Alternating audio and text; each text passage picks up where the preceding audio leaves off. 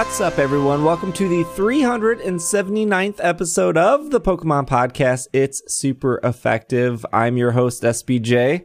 Back with me is Will. What do you mean back with you? You're back with me. Oh, I've bad. been here the whole time. You didn't miss a week? I felt like you missed a week like three weeks ago.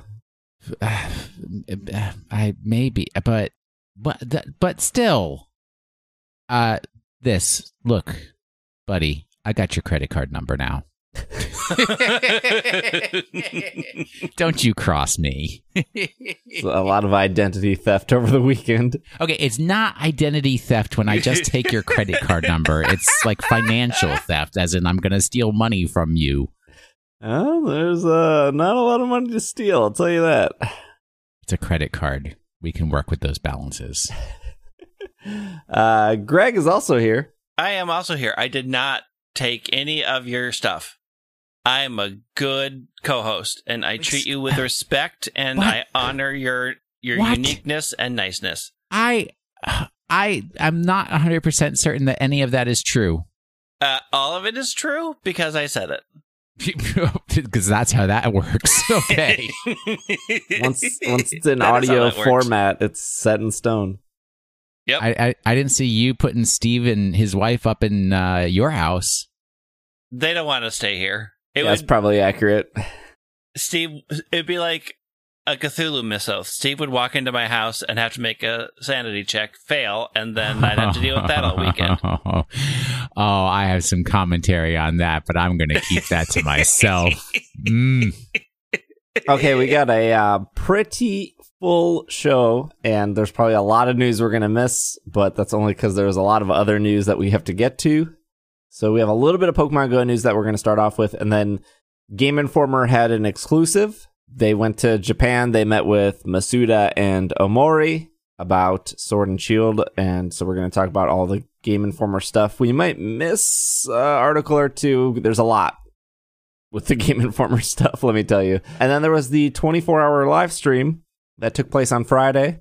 You would think, uh, because it was 24 hours long, we'd have a lot to talk about, but there's not that much to talk about Not that much. now that everything is said and done. But at least to me, that was to be expected. But I'm sure people have thoughts on that. I have thoughts on that. So with that being said, let's just jump into some news here. And our first bit of news is that uh, it's going to be off PokemonGoLive.com. Actually, these next three things will be off PokemonGoLive.com. Real quick, we'll run through these, but uh, get ready for spooky legendary raid hours in October. We're excited to announce that there are more legendary raid hours taking place in October. Will happen every Wednesday evening and they will feature legendary Pokemon more frequently. That's going to be between 6 to 7 p.m. your time zone. Uh, October 2nd, 9th, and 16th will be Altered Form Giratina. And then October 23rd and 30th are to be announced. Darkrai. I Eh. think that's going to be EX, but I'm sure it's just going to be Origin Form Giratina. no. What other spooky ghost legendaries are there? Darkrai. Yeah, but no, that's Spooky Ghost Mythical, not Legendary. Yeah, come on, get your terminologies right. I mean, they could. I maybe. I just think like, what if they put Darkrai in regular raids? What they can put in EX? They're not going to get rid of EX. They'll put Darkrai in EX. They'll do it all. it's an all Darkrai month. They're Um, running out of ideas. It's clear that the cut and paste isn't working anymore. uh, They've worn out the cut and paste. They could bring back Heatran, I guess. Heat ran. For What's spooky about a cockroach? Cockroaches are cute. I mean, aren't cockroaches part of Halloween decorations? spiders Only- are. Is there a legendary spider? Ugh. Ugh. They're just going to put Ariados and five star raids. Ariados- legendary Ariados, legendary Crobat. It's all bats. Yeah, I don't. I don't know. Um, maybe they'll put Lunala in and call it a day. There's a Well, bat for you. There's a bat for you. I feel like No, the you're- the lame thing is they they just do the other Giratina, but maybe not. I don't know. Hmm, true. Hmm. Stardust Blast is back. Stardust is everywhere. Uh, look forward to some exciting Stardust bonuses coming soon. This is from Thursday, October 3rd through Thursday, October 10th. You can hatch twice as much Stardust, catch twice as much Stardust, get twice as much Stardust from Team Rocket battles, and then you get a guaranteed 2,000 Stardust from raids. Yeah, and that's just a week long event. Uh, nothing, no special Pokemon to go along with that, although it was the Taiwan Go Fest this past weekend. That's why Shiny Oddish Uh, was. Is that uh, why it's happening? Taipei. Taipei, Uh, is, sorry. Is Taipei in Taiwan? I think it may be. It- yes. Yes. Let's say yes. Okay, good. Welcome to another episode of the Mapcast. Geography cast. Let's get classy up in here. Final bit of news, which is for Pokemon Go stuff, is the original Stitch Pokemon shirts are coming came to Pokemon Go. Address your best if you haven't heard. Pokemon Shirts is an online service that allows you to mix and match uh, prints based on the first 150 Pokemon to create unique and slightly custom shirts in collaboration with Original Stitch. And in celebration of the release of the Pokemon shirts in the United States, which is news in itself, Pokemon shirt avatars will be available in the Style Shop starting on October 4th. There will be four shirt patterns Vileplume, Lickitung, Magikarp, and Snorlax. Physical Pokemon shirt merchandise are only on sale currently in Hong Kong, India, Indonesia, Japan, Malaysia, the Philippines, Singapore, Taiwan, and as of this recording, the United States. Well, Greg, are we getting shirts? Yeah, we are. I want one of them Hawaiian shirts. I hate wearing shirts. They're called Aloha shirts. Thank you. Um, only Hawaii uses aloha, so they're Hawaiian shirts. Thank you. Listen, chopped salad.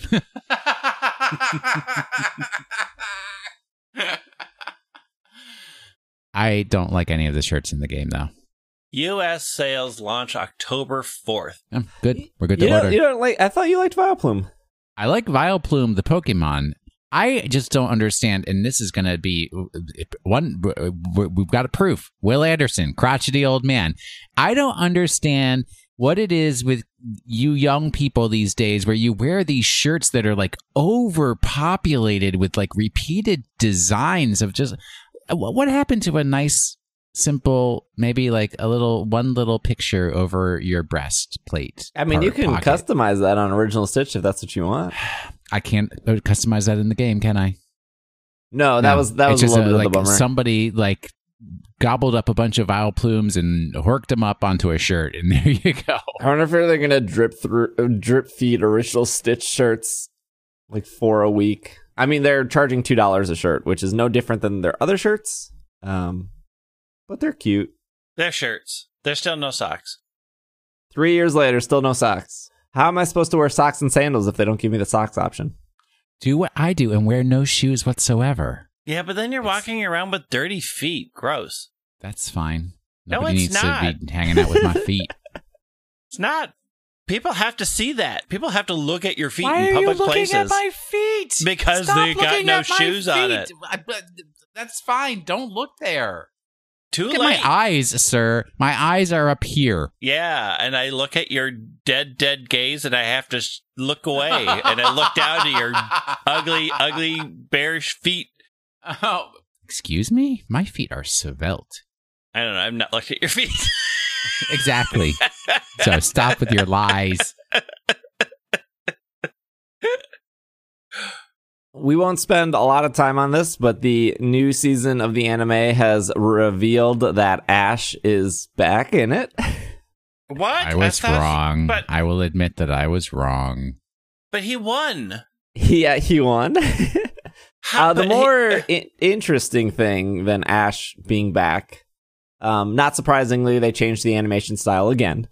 Uh, this is an audio podcast, so it's kind of really hard to describe, but Ash has changed pretty dramatically over the 20 years. Um, every major season reboot, they've changed him.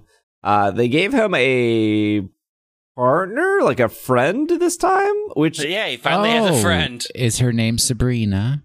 Nope. Nope. Oh. his uh name is Go, which you know I always thought Apple was really bad at naming things. and then Nintendo really, you know, took the cake.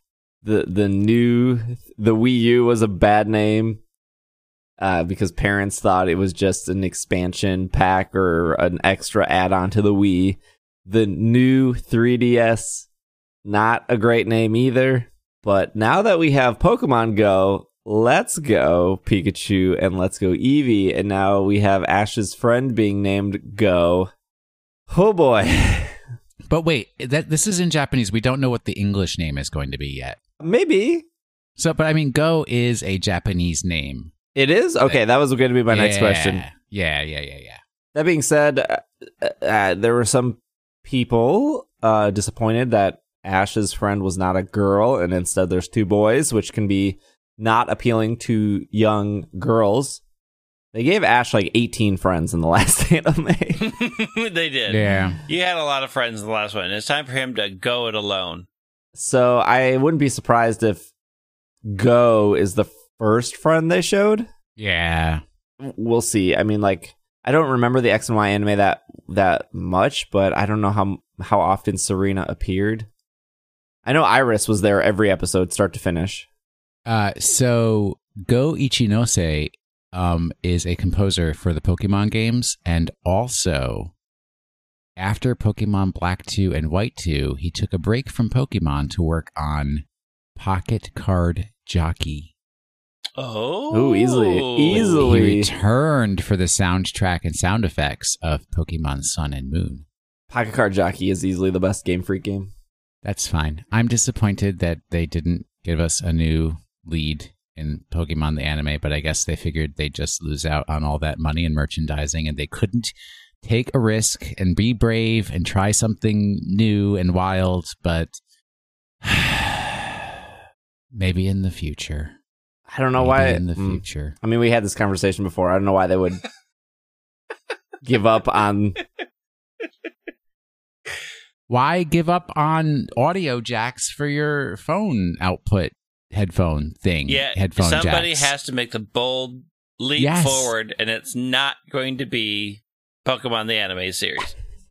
I think the- if anyone's you, making you got leaps, your it's Pokemon Origins, you got your Pokemon other side animes that didn't have Ash, so you're fine. You got what you wanted in other things. if there's any companies not if there's any company not taking risks, it's Japanese companies that are stuck in their ways. Okay, let's get to the good stuff.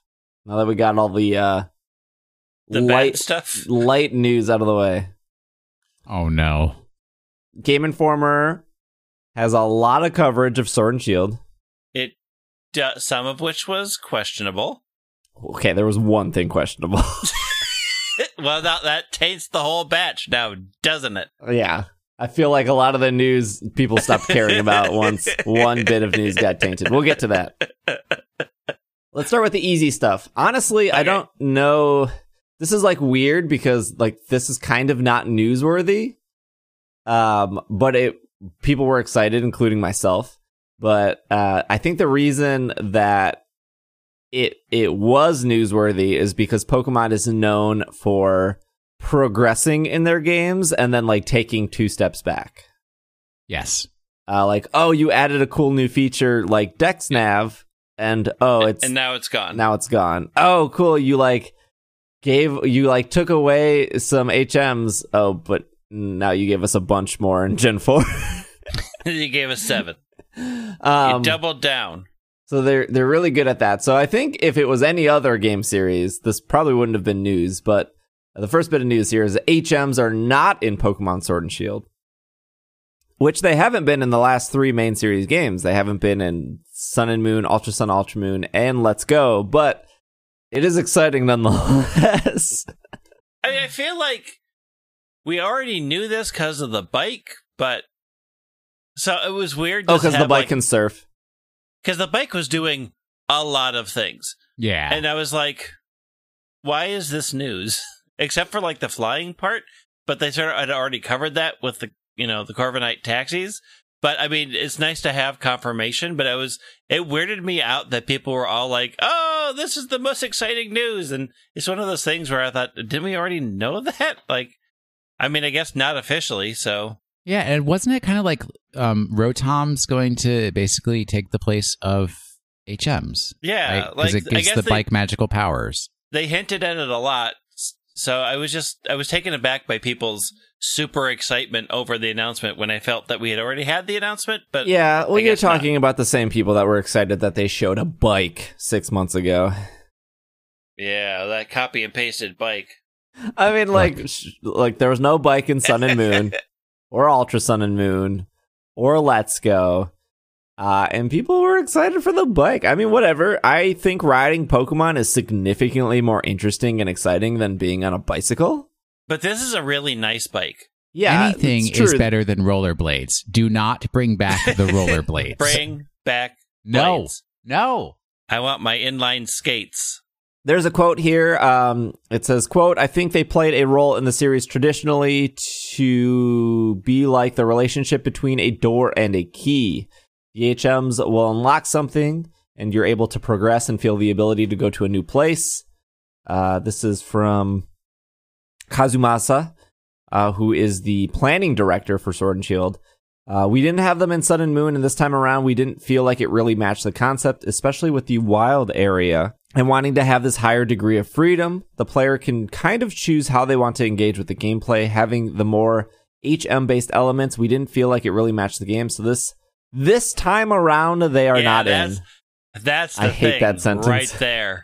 this time around. So, guess what's coming back? No, no, no. Yeah, this time around. So when they when we go to the HM reason, which is sponsored by H and M, it's going to be all HMs. Like every move will be an HM. You can't get rid of it.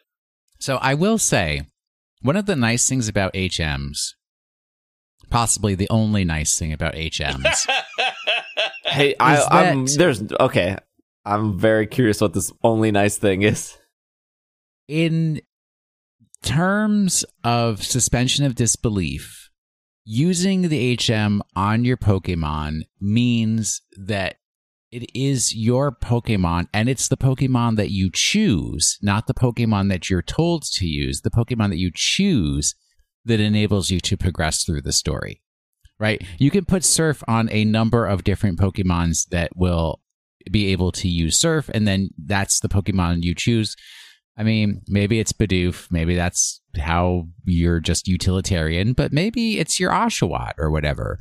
And it's like, I made a choice and now I am using this Pokemon to further my progress in the story of the game so that I stay within the world of Pokemon. And it's also like, I'm, I'm contributing to the story by picking the Pokemon that I want to use to unlock these different things as opposed to Mm, in Alola where it's like you've you've got to use Tauros, and Mm. that's what oh that's no other option. You can't you can't swap it out for some. It's it's Tauros. That's I that's think- what you got. I you're think that being real. You're being real generous with. I got to make a choice. Yeah. You were forced to make a choice, and But- but- amongst the options of the things that you had, you chose the option that was least offensive to you. I think Like- that definitely worked in like Gen One, but like that that that whole I that I I do agree with Will to an extent, but that all breaks at the end of Gen Four, where they were they're like you need at you need seven HMs to get through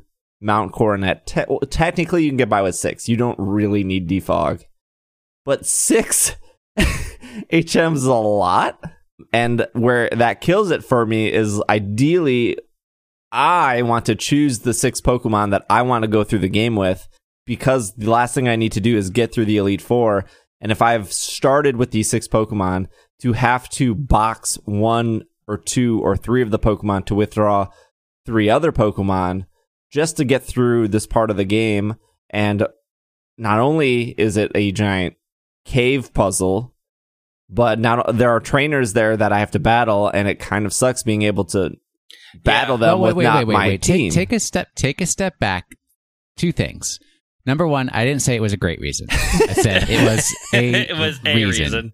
and you are But- correct. It was a reason. let's also take into thought let's go right in in let's go i mean i haven't played in a while but from what i remember you could pretty much swap out any of your Pokemon at any time. You didn't have to go to a computer to do it, That's true. right? So that puts the burden of six in your party and having to have your HM carrier in your party at all times as you approach a problem. It reduces yeah, that burden it reduces quite a that. bit. I mean, there's there are ways they could reduce the problem that is HMs. One of them is keeping the Let's Go on the fly swap out. Another would be making each of the HM moves much better, so that they actually serve many purposes that you that you don't feel like you're wasting a slot. I mean, like, Surf's cut- not a bad mood. Surf is good, isn't neither is Waterfall. Dive is terrible. Fly is eh. Cut is pointless. Rock Smash is mostly Rock pointless. Smash isn't even HM, but it's required But- to progress through Yeah. Omega Ruby Alpha Sapphire, Rock Climb does nothing. and it's real frustrating. Like if those moves were decent, like competitive moves that you'd want to have on a Pokemon, that would also help mitigate the problems of HMs. But as it stands, there I mean, you Waterfall know, the is only one people do is surf. You know, surf and waterfall, the two water moves. So I wouldn't mind if HM's back if they rework Remember them. back in 2009 when we No. had competitive Tauros? Uh, Those were the days. but going going back to the quote, having the more HM based elements, we didn't feel like it matched this game, so it's not in their time this time around. I are this is this something they're like still clinging on though? Like, it's not even the I mean, it fact. sounds like it. oh, come on. Don't overinterpret it. yeah, but It's you just you could said it. you it doesn't mean it. You could easily just say like, "Hey, games have advanced, and we don't need this tactic of door and key." Because they're right; it is a door and a key. The door being the water to Cinnabar Island, the key being a water Pokemon that you taught Surf to. Now you can get to Cinnabar Island. The- but the problem is if they said something as absolute as that and then they actually did come up with a creative and good way to bring hms back everybody would be screaming in 2019 you said we'd never have hms again and you took away my national dex and you're making me use hms you're the worst company in the whole world That's going to happen no matter what. Yeah. So they are the worst company in the whole world Okay. Speaking of key items, uh, this is experience share is baked into Pokemon Sword and Shield. During our trip to Game Freak for this month's cover story, we learned a lot of tidbits about Pokemon Sword and Shield and what into what went into making it. One of the smaller yet more interesting pieces that we learned involved experience share, an item that splits the experience earned in battle to all Pokemon in the player's party. According to director Omori, Pokemon Sword and Shield does away with this item. However, when we followed up with Omori about whether that means that we need to train up each individual Pokemon, he confirmed that every Pokemon in your party gets equal experience automatically as you progress through the game. This revelation occurred during our filming of our rapid fire interview, where you can look forward to later this week. We'll talk about that. yeah. Um. But wait, that's that's not how experience share used to work. It used to be the active Pokemon got half of the XP, and then everybody else got like the other half distributed, didn't Yeah. they? So the, when the XP share, the new ones came out, whoever battled got hundred percent, no matter what, and then everybody who didn't see in the battle through XP share got fifty percent. Well, So that's they not stopped- 100% they true, but okay. Well, In Gen 4, it was broken, so you actually got less than 50%. yeah, but I mean, I'm saying since they added the XP share all that you could turn on and off. So like the one that was spreading it out to everybody, that That was X and radically Y. changed how it works. Yeah, an X and Y. Yes. and that that that mode has changed. That was in Ultra Sun, Ultra Moon. So this is The same as Let's Go. yeah. Because in Let's Go, you can't turn off experience share either. No, there's. I don't think there's a switch for it. Yeah, it's just it's it's happening. I honestly like this. I I mean I I uh I, or I'm not I don't know if like is the right word. I just it, I don't care because I would never turn it off. I don't think. Uh, But some some people were were not happy with this. I I guess the the argument Yeah. could be the other side of it could be like, hey, if I'm you know EV training, which they haven't talked about, so we don't actually know how EVs work in this game. And X I for getting a new EV. That's why. if I'm no EVs as in effort values. Yes. I don't want, you know, the other five Pokemon in my party to get the you know Right. speed EVs that I would get from uh, Pelipper. I actually don't know if Pelipper is speed Then EVs. don't have them in your party while you're EV training. Yeah, uh, and then How hard is that? Then you could argue, well, that's a lot more maintenance, that's a lot more work, but we don't know yet if if it is like Let's Go, it's actually not a lot of work because if your bag is always with you and you can quickly deposit five Pokemon into your bag or withdraw five Pokemon, it's actually I don't think that big, big of a deal. I mean, you could also argue that there are people that are very um, I don't know what's the word for it. Um, they want all their Pokemon to be the same level no matter what. Yep.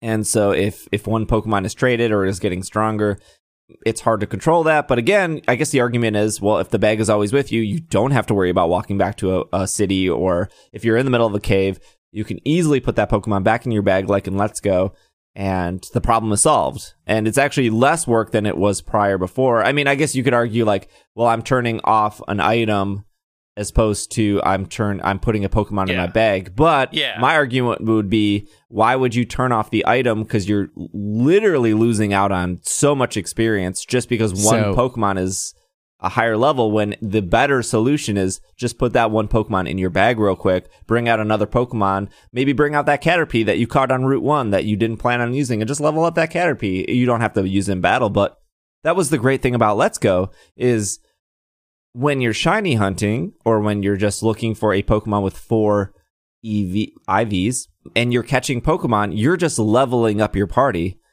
So I had tons of people come into my stream and go like, "Wh- "How? Why are all your Pokemon level 100? Like, how did you actually just grind them up?" And it's like, no, this is just a natural progression. My Pokemon just got to level 100 because I was just playing the game, which is why I've always argued for Let's Go being a pretty decent game because unlike other methods in the past or like when you're doing something in that game you're actually getting other things while you're doing it and then in that case the other thing I was getting is just free experience and it was so easy to level up my Pokemon in that game. All right, so here's the counter argument. Okay, Which I have to kind of- as well. I kind of what I feel about experience share and have felt for a very very long time is that experience share is kind of like easy mode.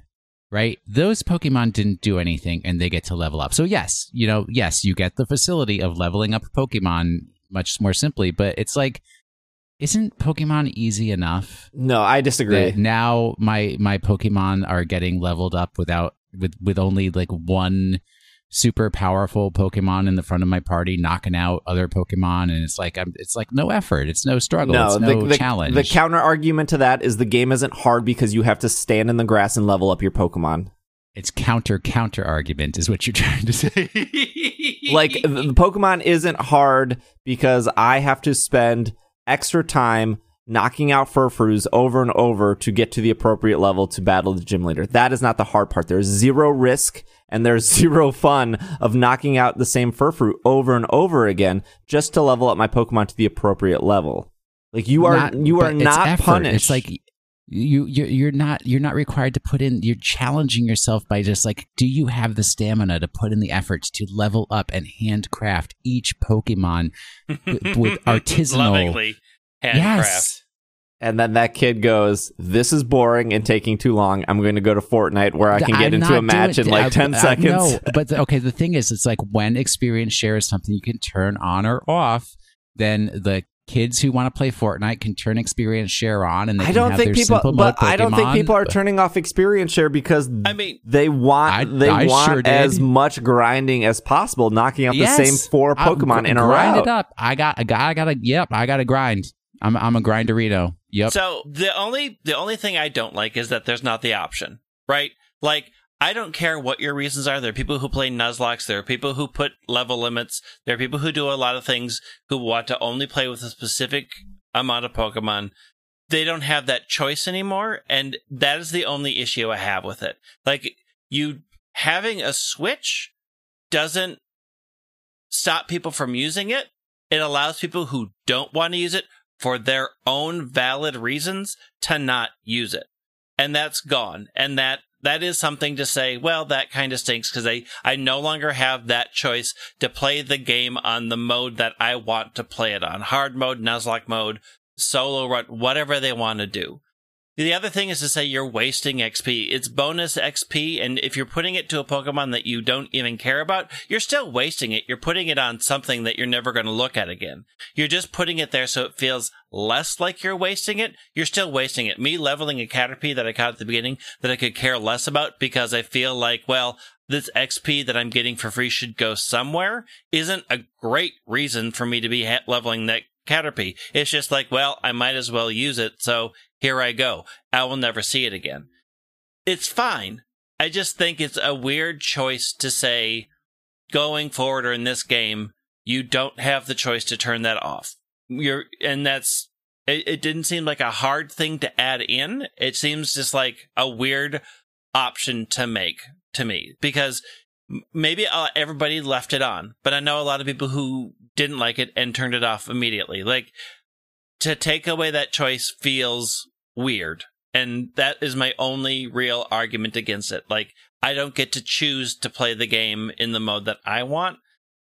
There's a there's a custom ability there that's gone for not a great reason. I agree with you, Greg. I mean, I'm not going to disagree that having more options is better. But like, at what point do you extend that to other things? Because I've I've also heard that argument for shiny charm of like, well, I don't want to get the shiny charm because I I want the option to toggle. It doesn't give me the option to toggle it, so I don't want it. Nah, it's not. It's not the same because. Okay, maybe the option to toggle it I could see, but uh, the thing about the shiny charm is that takes work. It takes a lot of effort to get the shiny charm, so it's you should have a reward of the payoff. And you know what? If you if if your problem is you can't toggle the shiny charm, don't complete your decks. Yeah, so or that never, you, you can't never get pick it. it up. Yeah. I mean, when you could, when you had to pick it up, never pick it up. Like if you don't want the shiny charm, you don't have to. You don't have to take that charm. For the difference with XP share is it is usually right at the beginning. Well, Here it is. well, And you know, is- uh, in in uh, Gen two, three, four, it was not at the beginning. No, it wasn't. but I mean, as in recent times, like X and Y, it was like first gym. Here you go. Let's go. I mean, if if I'm if I'm coming from the developer and I'm defending them, ha- do they know? Did that was their research? Was their studies being like people have come to this game? Let's just say you know X and Y, uh, and they turned it off because they thought it was too easy, and because they turned it off, it became a slog, and they didn't finish our game. It's possible. Like I mean, they collected they've collected a lot of data on how everybody plays their game.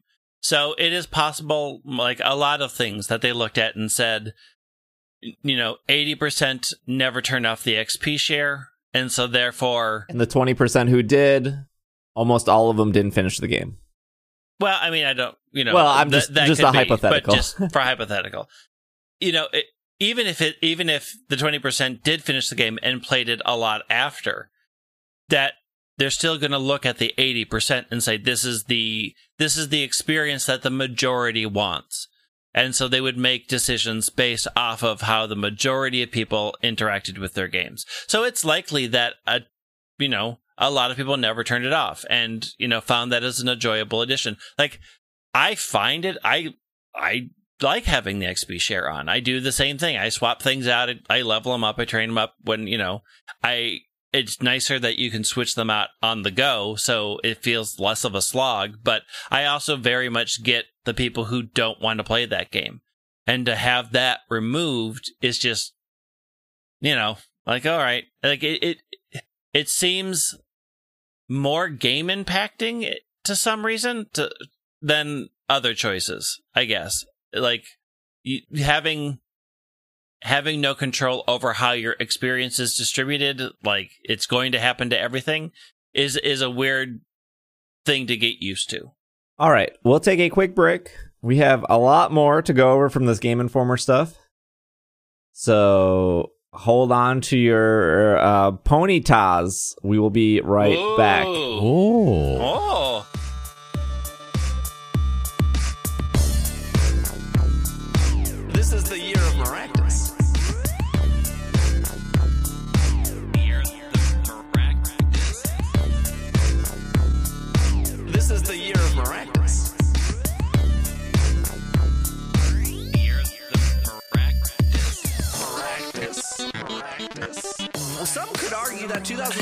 the year of Baractus. Who, who, who would argue that?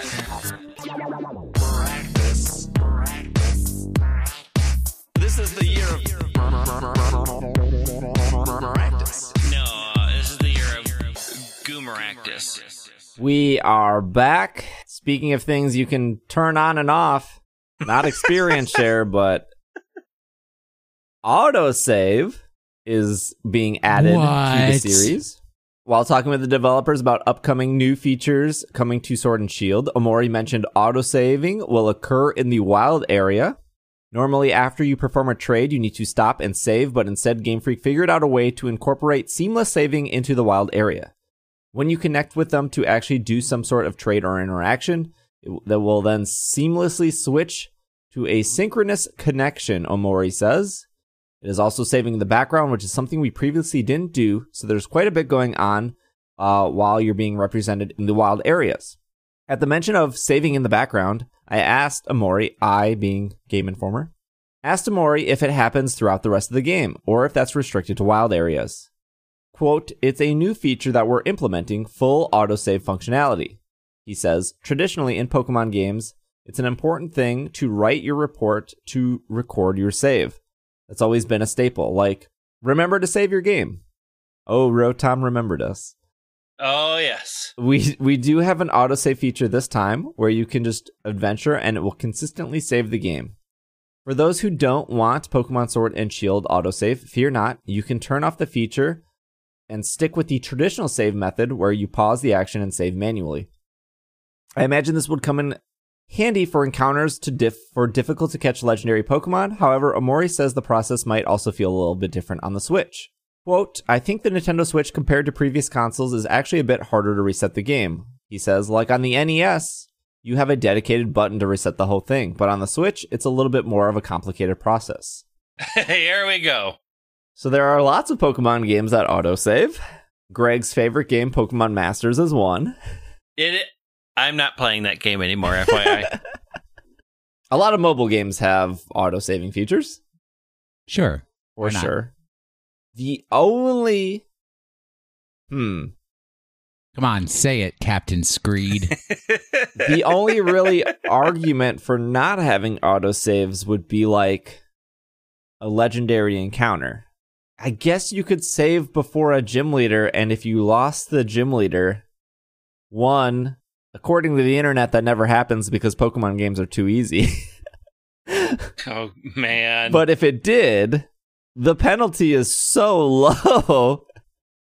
like what? I, I mean, in older Pokemon games, it, it, they did take a lot more money, but in in something like Sun and Moon, the the the amount of money they take is so neg- negligible. negligible, negligible. I got there. That I- eventually. That it, it really doesn't matter too much. I mean, also, even if you lost a gym battle, you could still get experience out of that, XP, you know, other things out of it. So it's not a complete waste. But I'm I'm sure if if they did not give an option, people would be voc- very vocally Very, very upset, upset. But I would argue that that uh, that again is the minority of people. Well, but how can you RNG for shinies if you can't Yeah. soft reset and with your clock? That was Gen five. You can't do that anymore? No, Oh. But I mean, like soft resetting for legendary encounters for shinies, which is what your Twitch career Yeah. is. that is Yeah. not true. Yeah, it is. I could I could go my entire life with never soft resetting again. I mean this I this goes back to why I like let's go shiny hunting compared to soft resetting because I get something out of it. I get lots of things out of let's go shiny hunting. I get nothing out of soft resetting. Well, Yeah, you get except a for a shiny, shiny eventually. at the end. Yeah, I mean who cares? Wait, didn't you soft reset for like Articuno like a I did, billion yeah, times? Sure. That's but that's not the point, right? You could argue you could argue like oh, you're a Twitch streamer and shiny hunting is your career, and I'd argue you're wrong because if somebody's coming to my Twitch stream and watching me turn on and off my video game for hours, there there are two types of people. There are the people that are there for me for the conversation, and if you are one of the person persons people there just because a, a a a person on the other end of a camera is literally turning on and off their video game i think that speaks more to you than to me Oh, Yeah, yes, you're correct. That is because that is how I get my jollies. Watching people turn things off and on. That's that's how I get excited. So please keep turning things off and on. or, or please recommend another Twitch streamer who, who has an off on button. Channel. Don't you judge me. I mean, I have I have re- a more reasonable comparison would be like I got I, I don't even remember the last like distribution. I got like th- the target Charizard for Ultra Sun Ultra Moon. And I'm going to reset it because there's a 1 in 25 chance to get the right nature. And if there was auto saving, obviously that wouldn't work. Yep. And that is a more realistic expectation than somebody turning on and off their game for a slightly different color Pokemon where your odds are like 1 in 4,000. Obviously, 1 in 25, 1 in 4,000. One is uh, uh, less of a time sink. I mean, they're both time sinks. Like I, I hate having to suffer stuff for natures, but it is the nature of the games right now that you do. You have to do that. Yeah, yeah, but in in Let's Go, and we have no clue if this is going to translate to Sword and Shield. You don't get that option. You get that Mew off the Pokeball, you get what you get. Yep. You, you get that Mewtwo from the movie event. Actually, I think that nature was locked. But anyways, you get what you get. Oh, well, they, they were wait, wait, locked. wait. That lady with the quiz doesn't affect distributions? no. no. Oh. Every distribution has you have not been able to so every well there's not there this is uh this is hard to bring up because there's only been like two American distributions. One is the Target Eevee and Pikachu and the other is the Mew. But in Japan there's been a little bit more. Like there's the birthday Chansey and there's been like a Mewtwo and then there was the Mewtwo in Europe. Um but you cannot reset any of that stuff at all. Once it comes through that's what you get. A lot of that stuff though is nature locked, but with the Mew, for example, you could get a hardy nature Mew, which I, I think is neutral. Well, the concept of competitive and Let's Go don't really go hand in hand. Sh- y- y- yeah, but that that uh, relevant to the point where Pokemon Home will Yeah, true. solve true. that, and also we know that Mew is in Sword and Shield. So if you have not redeemed your Mew yet, and if they're going to do the same thing they did in Let's Go, where once you transfer the Mew off your Pokeball, which it will have synchronize, and the nature is locked, although we'll get to that in a second. I- think the there is a minority of Pokemon players that are very loud and they're very against the autosaving, but the average Pokemon player, which is the person who goes to the store, buys a Pokemon game every 3 years or every 2 years, they play through it, they beat the Elite 4, they see the credits and they never touch it again is most Pokemon players. Oh, the majority of Pokemon players don't care a whit one way or the other about autosave. You are correct. And just It's like the passionate ones that do. Yeah. And it's it, just like experience share. You know, if you were trying to make your Pokemon game harder and you turned off experience share and it was a huge slog, you would probably stop playing that game because we live in a world where thousands of games are coming out every month and it's very and a lot of them are free and it's very easy to switch and jump into a, another game. And in this case, if you were to turn off autosave, which is an option, and you play it for 5 hours and then you fall asleep with your Switch in your bed because you have that possibility of playing your Switch in your bed, which is very nice. And then your Switch slides off the end of the bed, falls on the floor, and you wake up and your Switch is dead and you lost all five hours. You might go, Well, I ain't doing all that again. Uh, yeah, I'm just going to that's jump a into. tiny. That is a tiny. That is smaller than the people who don't finish the game. Yeah.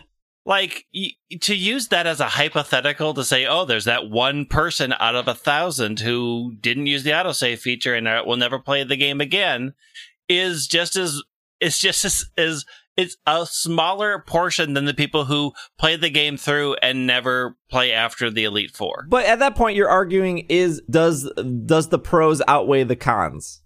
So if if if your if your pros are, I won't lose an hour of content. Uh, look, every me, you, and Will have all forgotten to save at some point, and pr- maybe it was only Don't you put those that on me? I in the last 20 save. years Every of hour, Pokemon. three times. in the last 20 years of Pokemon, you're telling me you didn't lose at least an hour I of have content. never, Never. nope, never guys lost. lying. I, I am, I am so obsessive lying. about saving. You, you do not understand my obsessiveness with I. Not only do I save, but then immediately after I save, I forgot that I saved or question did I actually just save, and I end up saving three times on average Greg, every I, hour. Is that not so a problem you in because- itself? That Because you're saving I- like eight times in a row. No, it's not a problem because also like if I turn like if I hit save and then I turn my head away so I don't see the little thing that pops up that confirms that you saved the game, I'm like I, I might as well not have saved at all. So then I go ahead and save again. Absolutely. And can we talk about the real problem here? Number one, stop playing video games in bed. Bed is for Bed is for sleeping. Play your video games on the couch. Number two, better sleep hygiene. I expect more from you people. Eight hours of sleep a night. So you're not just falling asleep wherever you're standing while you're trying to play a video game. Come on now. If you want to play this video game right, you get enough sleep at night so that you can actually focus and concentrate and remember to save, and you'll be good to go. 100 Will Anderson approved. Sleep is important. You could okay, so you could argue that the the the amount of people who might lose three hours of content is small, is very small. but also I would argue that if you accidentally knocked out a legendary Pokemon, that is that is that is even smaller because every recent Pokemon game has given you the opportunity to get that legendary Pokemon back. No, Oh, you yeah, can get it they back, have but you have to mitigated defeat that, the Elite absolutely. Four again. That's such a s- effort. I'd What? rather Oh, like you're live saying, without the You're legendary. saying going through 15 minutes of the Elite Four is worse than going through three hours of content you lost because your your D, your your yes, switch 'cause shut off. You lost that three hours of content because you're a fool. You lost the the legendary because the game RNG'd against you. There- because that's a- Pokemon there's is a like big one of very few games that doesn't have an autosave feature built in I, because I, it's I, stuck in the past. it's fine. I I am pro autosave, but It's like when did this become me not me? I just I just think that like if autosave was permanent or was not a toggle option, I think for what what you gain by having it on is significantly more important than what you gain for having it off. And so if if you're only because it's not like if you ran into a random shiny Pokemon or a random, you know, 1% Pokemon while you're playing through the game, the autosave feature is irrelevant to that because that was a random chance and if you were to reset 5 minutes beforehand, you're that the, everything's getting re-rolled again.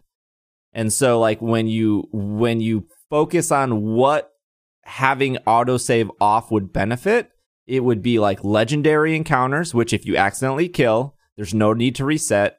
You could battle the Elite Four again, or maybe there's another way to get legendary Pokemon back. yeah, but we don't know what that way is. We don't know that that we, is true. we don't know what that way is, but I can't imagine. Well, look, they've taken features away Look, from us they've before. taken things away from so like forgive people for being a bit snippy about that. Like they have not included that option in many many games.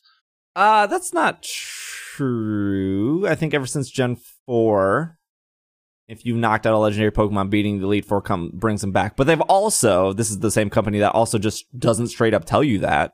Correct. Okay, so if you were like, well, I don't I don't care about shiny, but I do want the right nature, they're giving us an option for that, which we're about to talk Maybe about. we're gonna get there. Shush. We don't exist in that world yet until we've read that article, so that is not on the table, sir. Okay, well, let me read that article. Oh, way to craft your own reality. I see how it works in this particular organization. Nobody lets me choose when and things do and do not exist. The latest entries in the Pokemon series have making several tweaks to the franchise's longest running conventions from introducing autosave to getting rid of experience share item in the favor of an automatic solution. Sword and Shield changes several things about standard play of a Pokemon game. While Game Freak was open about a lot of behind the scenes information surrounding the development of Sword and Shield, the team was a bit cagier about a new battle mechanic they can only tease. Traditionally in the series, you start with your starter Pokemon, and when you catch a lot of Pokemon in the beginning, uh, and you catch a lot of Pokemon in the beginning, and those are with you throughout your whole adventure, unless you're playing Gen 4 and you got to box them for HMs, uh, and the players will get attached to them, but a lot of times they will get into competitive battles and figure find out that they can't actually use the Pokemon or they're not competitive. So they have to go out, find the right Pokemon, breed them a certain way to make sure they're viable. Kazumasa uh, says, this time around, we really wanted to introduce a new system that will help players take those Pokemon caught in the beginning, the first ones they choose and actually take them straight into competitive battle. There are a lot of hidden parameters to Pokemon uh, that are not surfaced to the player. We're doing a lot of stuff in the back end, introducing systems that will allow players to ensure that the Pokemon they want to use are competitively viable in battles. When I asked for more details, he said he can't explain the system further, but goes on to tease a bit more. Quote, I've got to be very vague about it, but one example, it is visible to the player and they know it when they'll see it. I think, say that you have a Pokemon that has all the right stats and everything, but there's a personality parameter um, as well that comes into p- play in battles, and it might not be the right personality, so you will breed until you get the right one in what people are currently doing.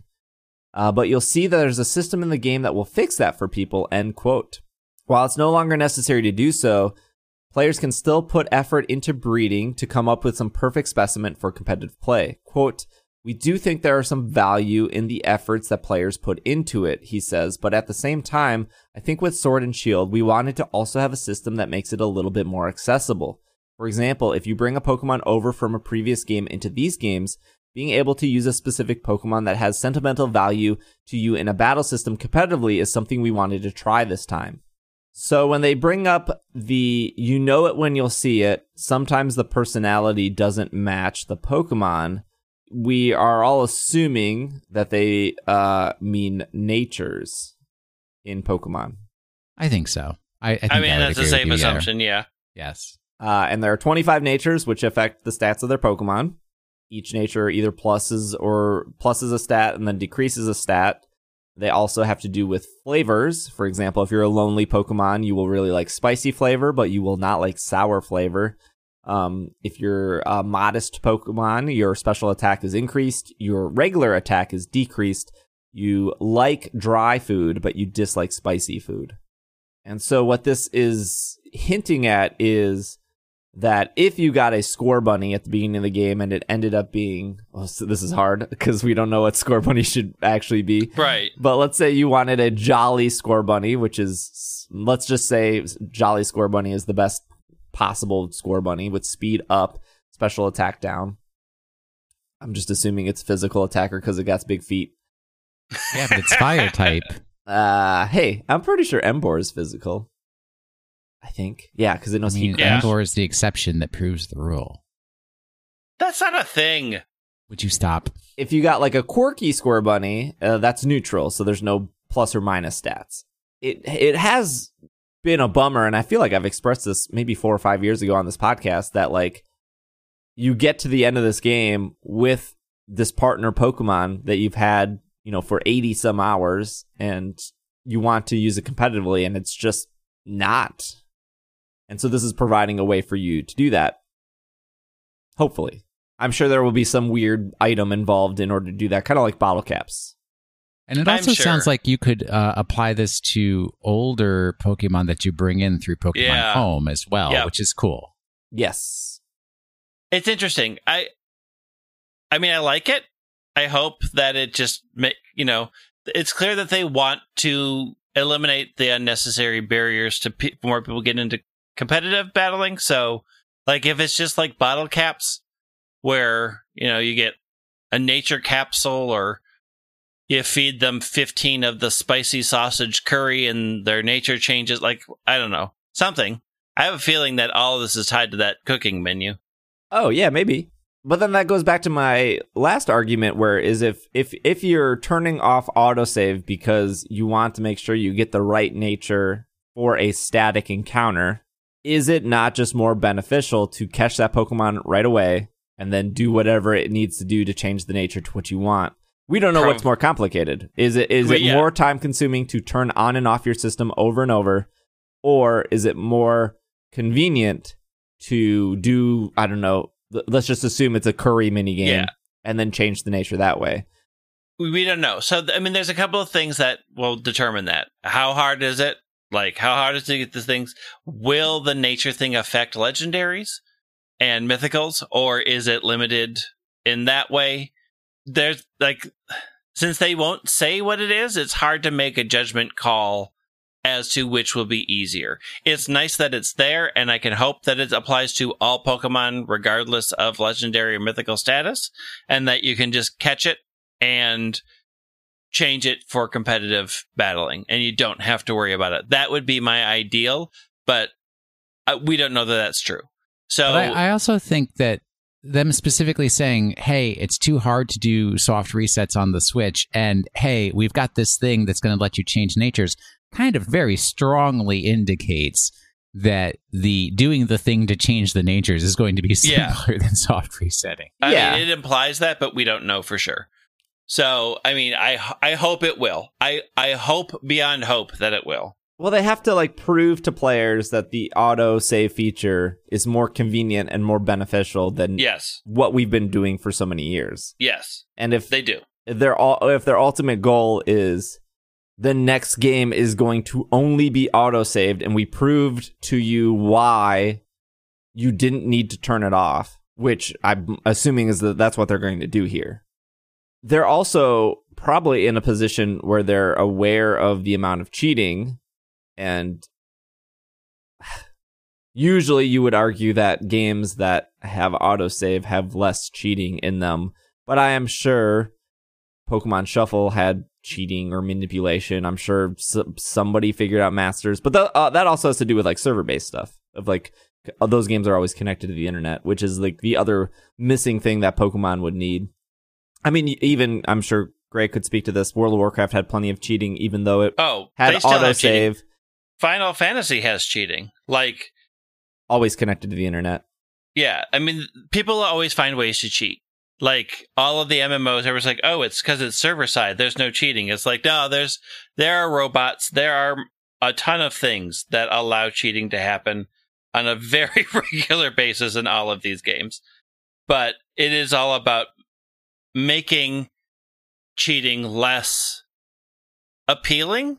Like if you can mitigate that so that either the benefit you get from it is not great or the punishment you get from it is great, like you need to deal with that. But there, there's no way if it's technology, somebody's going to cheat. Period. I mean, it's just true. Yeah.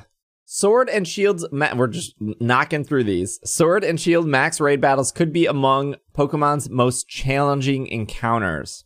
Could be. I've heard the song and dance before. Shouldn't it? It will be. Master Like- trainers, hello. oh, Toxic Protect. Okay, we're done with all 50 150 of these. Uh, Pokemon Sword and Shield are introducing uh, a new mechanic to the series. One of the biggest new additions is for the ability to grow massive proportions. While this is on display in battles throughout Dynamax and Gigantamax mechanics, players can also challenge powerful giant Pokemon in cooperative max raid battles. Initially, the max raid battles were called something more generic like cooperative battles, but following Pokemon Go's implementation of co-op raids, the word has entered the vocabulary of Pokemon fans across the globe. The initial concept of having cooperative battles against a Pokemon, the raid ideal, came before raids were even implemented into Pokemon Go, but we saw Pokemon Go implement this raid feature and how popular it was for people to get together in the same space enjoying cooperative experiences, Omori says. I think there was some influence like how, how in Pokemon Go you don't need to be you don't need to be a hardcore battler to enjoy raid battles. It is really easy to invite a friend. Can We we, admit want- that it, that nobody enjoys raid battles Yeah. in Pokemon Go? I mean, like, I like the social aspect of yeah, them. and Yeah. Like, but it. that's not the game. It's really easy to invite a friend, and we wanted to have that element in Sword and Shield raid encounters as well. I do hate the mentality of people being like, ugh, why is Go always like we saw this very heavily with Let's Go. oh, we of, did. Absolutely, we Oh, did. because of the success of Pokemon Go, it's ruining Pokemon games. But the fact that this has been in development before it was, I mean, uh, Let's Go, or sorry, Pokemon Go implemented it first, but the fact that Game Freak thought of this and has been working on it before it was even introduced in Pokemon Go is is really, I, I'm sure we will hear the whole like, ugh, Pokemon Go influenced this game, and yeah, I'm not saying it, it isn't, but this is probably not the argu- the correct argument to use. Well, how terrible that literally the most popular Pokemon game in the world is influencing other Pokemon games. How awful. It's the worst. I, I would even argue one of the most popular games of all time. I think Pokemon Go is still top 10 in the App Store. I don't know. Checkers is pretty popular and has a lot lower investment. Uh, Omori likes the ideal of not having to be a hardcore battler to enjoy these raid encounters. Planning director Kazumasa cautions that you shouldn't expect to walk right in and take down these high ranked beasts. I think some I shouldn't, but I will. I think some of them are going to be pretty difficult. I think it's going to have to have some kind of difficulty. I think it's going to have some kind of difficulty that we have not seen in a main series game up until now. There's a wide there are widespread difficulties even in max raid battles. Much like raids in Pokemon Go, max raid battles are represented by a ranking system. In Sword and Shield, they are ranked by stars, and the more stars a max max raid battle has, the more difficult it is. It starts out a little easier, then you can choose your difficulty based on how powerful your Pokemon are. Even for me, a seasoned Pokemon player, even if I go into one of the 5-star max raid battles, I can definitely run into situations where I am not able to win. It will ask you to save your game before a max raid battle starts because you're playing No, with three other autosave. players. No, because they're in the wild area, so autosave. yeah, so it's gonna be Definitely. autosave. But yeah, anytime in a Pokemon game when you're doing things with friends, it's yeah, autosave. So Quote friends, quote.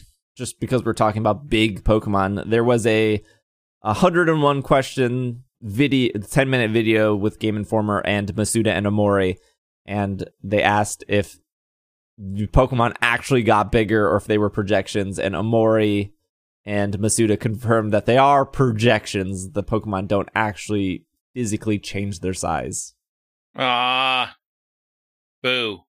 I'm still excited for Max Raid battles. I still think it looks cool. Although we'll see. They also, I mean, not to their fault. Uh, they, they, uh, no, no two people that work at Game Freak would be like, "Yeah, Master Trainers, it's really bad. Uh, I, we hope you enjoy it." like, obviously, they're going to hype up their new feature. Um, but Master Trainers were not. We're excited for this really bad feature we put in. Nas- yeah, it wasn't super great. It was fine. There were some matches, matchups that were fine. I will say though that I did lose quite a bit of them, but there, I, th- I, I I really think the the downfall of master trainer rank. I don't remember master trainer, ba- master trainer battles. What were they called? Ma- yeah, aren't Yeah, they master trainer master, battles? master trainers. Yeah. there was no reward for it. You, like you got nothing from it, whether you lost or whether you won. I mean, you got a title, but Well, there's your reward. Look, greedy. Some of us didn't even get to finish Let's Go because we got distracted. Just the fact that you finished all those master trainer battles. I didn't do all a of them. I did like that's- I did like sixty of Oh, them. well, then you don't even know about that secret little wink no, wink if that you do get. all of them, you get another title. I do know that, but I never did one, so don't look at me. I think you have to do five in order to battle Red, which you also get nothing for. Besides well, the you can say you Except- defeated Ash. Uh, the pleasure and tr- oof, oof. let's please let's not go so far astray. My concern with the max raid battles in the wild area is a very personal one because Greg has brainwashed me, and I Yes. will most likely be holding a huge gala for the release of Sword and Shield in my Yep. fancy, fancy community room. Yes, paying we will thousands be. and thousands of dollars Yes. to entertain hundreds and hundreds of people. Yeah, we're gonna get Pokemon cupcakes. If BYOC, bring your own cupcakes. Well, I'll Uh, bring them, but we have to use your room. if I cannot have at least one max raid battle with my quote unquote friends at this gala festival event, I will be extremely disappointed because why did I pay those thousands of dollars to bring quote unquote friends into my home if not to have the opportunity to do a max raid battle at some point early in the game? If I have to wait until like end game or post game, well, let's hope they reveal that before the date so I that I don't said that. hold the party. I think they said it'll take a couple hours to get to the wild area, but once you're there, you can do max raid battles. Look, I'm not reserving this room for more than four hours. I ain't made out of cash here, okay? We'll have tickets. I can't charge people to come to my house for a party. That's something what? high school students do for kegs. That's not me. Well, all right, Not money bags, and stop stop complaining. Look, nothing will stop Will Anderson from complaining. Nothing. I mean, we're gonna go down to the Cub. We're gonna get snacks and cupcakes and bring them up to the party room and have a Pokemon party. I got that day off, the fifteenth. So oh, so you'll already be in the wild area by the time it's party time. I get it. I mean, I can wait. Mm. work from home. Dude, would you stop? Stop. Don't spill my tea. All right, we'll take a quick break, and then when we come back, we have two more things to talk about. I think. We do. There's only two. Well, There's look, a lot. there's a lot, but we got a we got a ninety minute show here. There's always Not next always. week, Greg. There's always next week. Okay. There's always next got, week. That's true. We got a lot right. to talk about. We're We'll only be- 40 days away from this game launching, aren't we? Yeah, Yike. Why Uh, don't we know the evolutions of the starters? I need to make choices. it's okay. It's not okay. I'll be right back.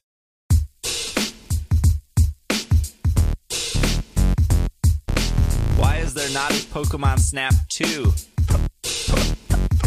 Pokemon Snap 2. Why is there not a Pokemon Snap 2?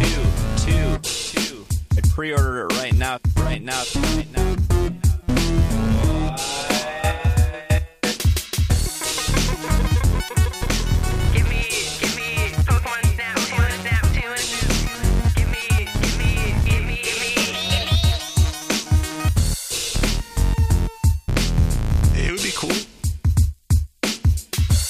And we are back from our break. All right. This was okay. So two things were mistranslated. Not mistranslated, I would say. One thing was mistranslated. One thing people just didn't understand, probably because what we've learned, I think this is always known. What we learned is people only read headlines. Yes. Uh, Yes. And they don't actually read any content. So they read Correct. this headline of Pokemon cut from Sword and Shield's national dex will return in the future. So if you don't actually read that, you would maybe, for whatever reason, jump to the assumption that, oh, in Sword, Ultra Sword, and Ultra Shield, uh, all the Pokemon will be back. yeah, That of is course, a 'cause that's what the potential headline said. assumption. Yes. Uh, but The that's headline said they'll all be back, and they'll be back. Hooray! let's actually read In- it together. Pokemon Spear. Fans are eagerly anticipating Pokemon Sword and Shield, but some of the biggest news coming out of the summer regarding what won't be in the first mainline Pokemon console RPG. That, well, you know, Let's Go Pikachu, Let's Go Easy, Eevee were mainline, but okay, Game Informer. making calls, making judgments over here. And that game also didn't have all the Pokemon. During E3, producer Masuda explained that not every Pokemon will make the leap into Sword and Shield. This news let many left many fans disappointed, so I caught up with Masuda during our trip for the month's cover story to dive deeper for the reasoning for the cuts. According to Masuda, the sheer number of Pokemon uh, the series has accumulate, accumulated over the years for the past two plus decades have gotten to a point of being unwieldy. Up until, quote, up until now, we've been proud to be able to include so many Pokemon in games, but as a result, there's actually quite a few features or gameplay ideals that we had to abandon in the past. Going forward, thinking about the future of Pokemon, we want to prioritize all those new gameplay ideals, new ways to enjoy the games. We want to challenge ourselves at Game Freak to create new ways to enjoy the game. That's what really drove the decision for this new direction. The decision was also the result of collabor- collaborative talks between Game Freak, the Pokemon Company, and Nintendo. Quote, We have a lot of awesome new challenges that we have not even revealed in Sword and Shield. Masuda says, We want to continue to come up with these new features, so we figured that this is the best path to go forward for the franchise. Things are got a bit complicated when diving into how the team decided which Pokemon wouldn't carry over into the Galar region. A wide variety of discussions happened, and it's just not one type of criteria depending on which Pokemon are going to appear in the game, but for a lot of different reasons, a lot of different directions, and a lot of debate over which ones would be best in the game, Masuda said. I think one example is figuring out which Pokemon would make sense for the setting of these games. These Pokemon look like they could live in the Galar region. We spent a lot of effort deciding which ones would be the best fit in the setting of the adventure and features wanted to implement. I think players will be satisfied. There are quite a few Pokemon that you'll encounter in the Galar region, so I think players will have fun seeing all the Pokemon. When asked about specifics of which Pokemon didn't make the cut for Sword and Shield, including names and total number of creatures, Masuda did not elaborate.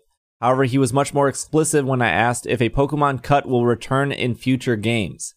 Definitely, he says. You can look forward to seeing Pokemon that don't appear in these games appearing in different regions in future games.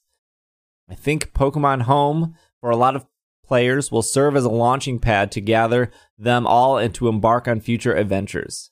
Pokemon Home has been announced, but the details have been scarce. And then Masuda intends on keeping that that way for a bit longer, but did offer a bit more insight on the upcoming app. We're really digging in. We are really designing it as a place for all your Pokemon together, so it's really important for the future of our franchise. It will be more than even Pokemon Bank as a place to gather all your Pokemon in one spot. So yeah, that line that line is the more specific line. You can look forward to seeing Pokemon that don't appear in these games appearing in different regions in future games. Different regions? Ha, but what about my Pokemon Spear or Lance? I want all of my Pokemons back in the third installment. This is a ripoff. Is that really what people were saying? I don't know. I'm assuming. Oh. Okay. I'm sure. I'm sure somebody out there said that. I'm sure. mean, the- I'm the- sure some fans are not buying this game because they were waiting for a third version. Those fans exist, right? Like those Oh, yeah. fans don't There buy are the people first that ones. always wait for the third version. Yep. And they were probably very disappointed with Pokemon Z. As as were we all. um but I mean I I mean uh, that it, it, it all goes together, right? We looked at Pokemon that appeared that they would be appropriate for the G region and in other regions they'll look and they'll say, "Well, which are the Pokemon that look appropriate for this region?" And then they'll select from all of the gajillion gajillion Pokemons that they've got to pick from to say these are region appropriate. And it'll be fun and exciting, and we won't see weird things like frozen ice Pokemon in a volcano region or something. I don't know, but it just it makes sense to me. I wouldn't say they double down on this, but what is this, the triple down downing on this now again? What that they're they're not going to have any games that have all the Pokemon in them in the future? That's what they're saying, and you Yeah. know what? That's fine. I mean, I still think so. They will have a game that has all the Pokemon in it. It's called Pokemon yeah, the Home. MMO. Pokemon No, World. It's called Pokemon, Pokemon, World, Home. the MMO, will have all of them by the time the last expansion comes out. The last expansion. Is there, are we going to come to this someday where it's going to be like a game comes out called Final Pokemon? Yes. when we're all in the singularity. No, it's when you and I are in the nursing home. Well, that's the singularity. We're calling it the singularity to make us feel better. Is that in St. Paul, West St. Paul? Yeah, it's gonna be West St. Paul. Make all the kids out there take care of us. Ugh. The real upsetting thing for people this week was the 18 gyms debacle. but they I'm were not, gonna- they said I'm not 18 getting gyms. 18 gyms. All right. Before we talk about this, there are two there are the original quote and the revised quote. And even after it's been revised, it's still pretty confusing.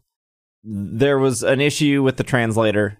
Um, the translator translated everything that we've read so far from Game Informer on this podcast. So out of all the information, this one got messed up. Uh, if you're in the department of blaming Game Freak or blaming the translator or blaming Game Informer, who cares? I don't know. They they addressed it. It's fine. I've never seen so many people get so excited and so di- well. Actually, I probably have seen so many people get so excited and so disappointed very fast. But even with all the information we just delivered, there's still a lot of questions about these games. Um, so it's like really hard to grasp like what this game is still even with the information we do know But man, people really gravitated towards this news uh, very heavily.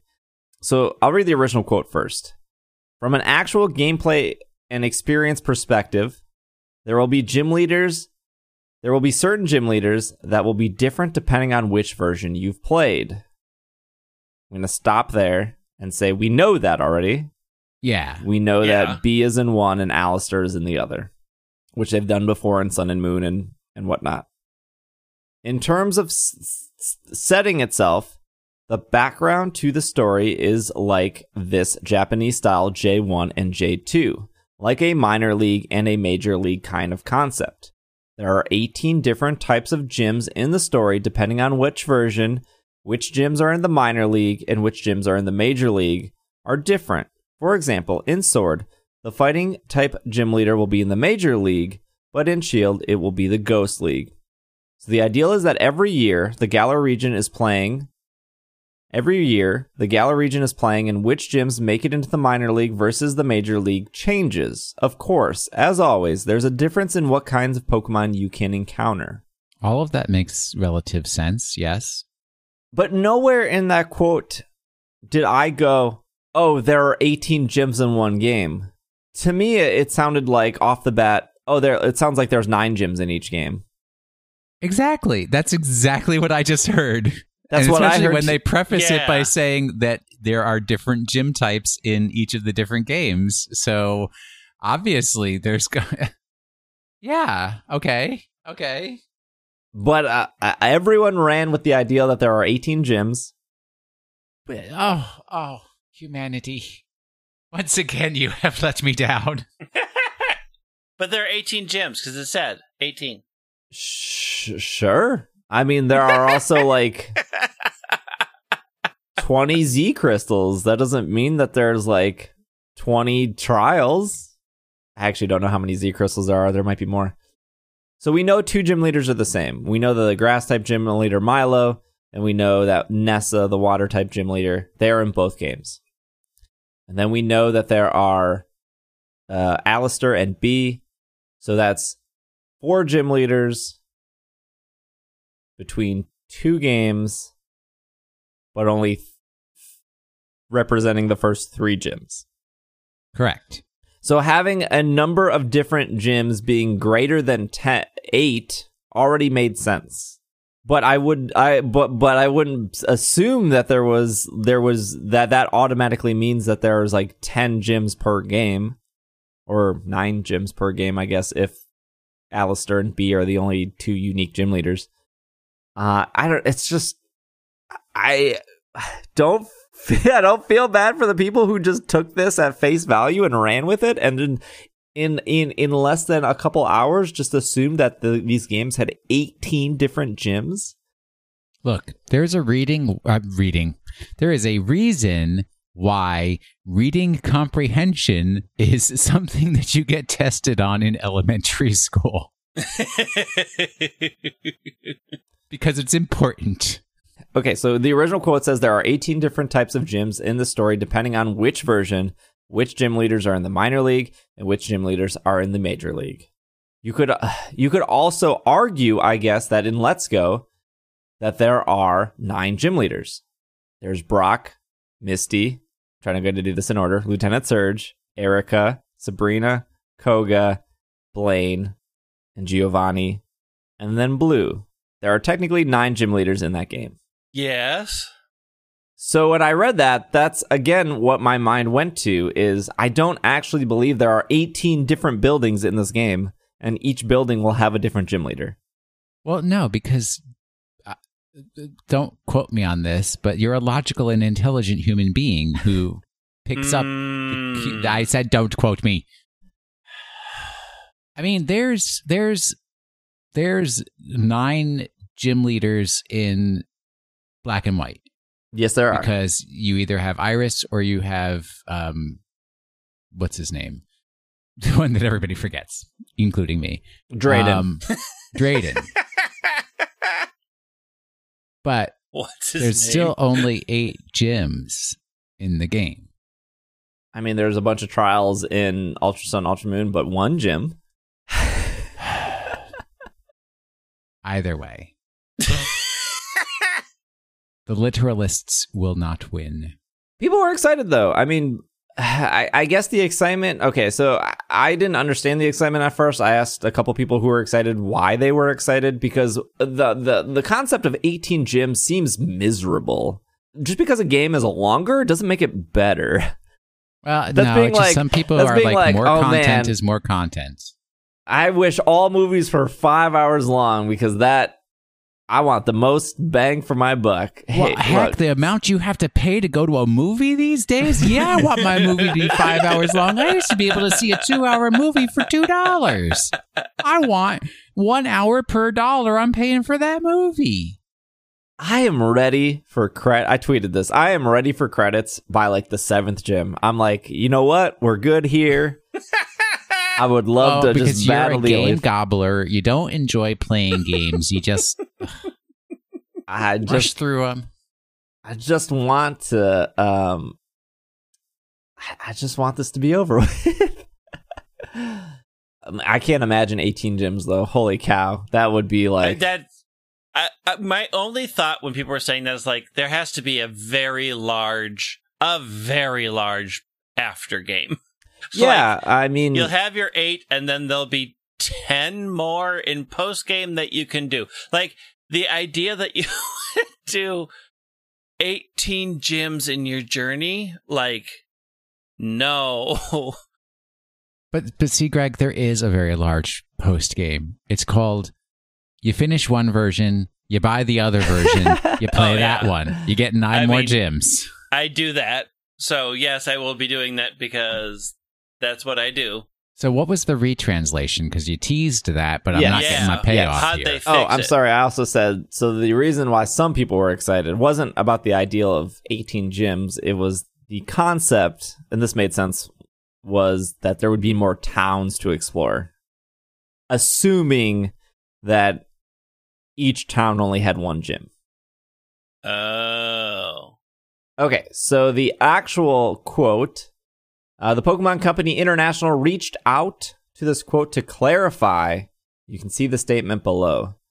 In the Galar region, Pokemon gyms are a popular sporting event, and there are 18 different types of gyms that exist in Galar to contribute to the background setting of the story in Pokemon Sword and Pokemon Shield. In each game, trainers must collect eight gym badges to complete the gym challenge to earn the opportunity to participate in the Champion Cup.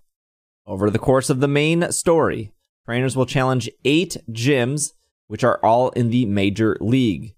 Which gyms appear in the Major League and Minor League differ between Sword and Shield. For example, depending on each game's versions, trainers will be able to challenge different gym leaders, such as Bea or Allister.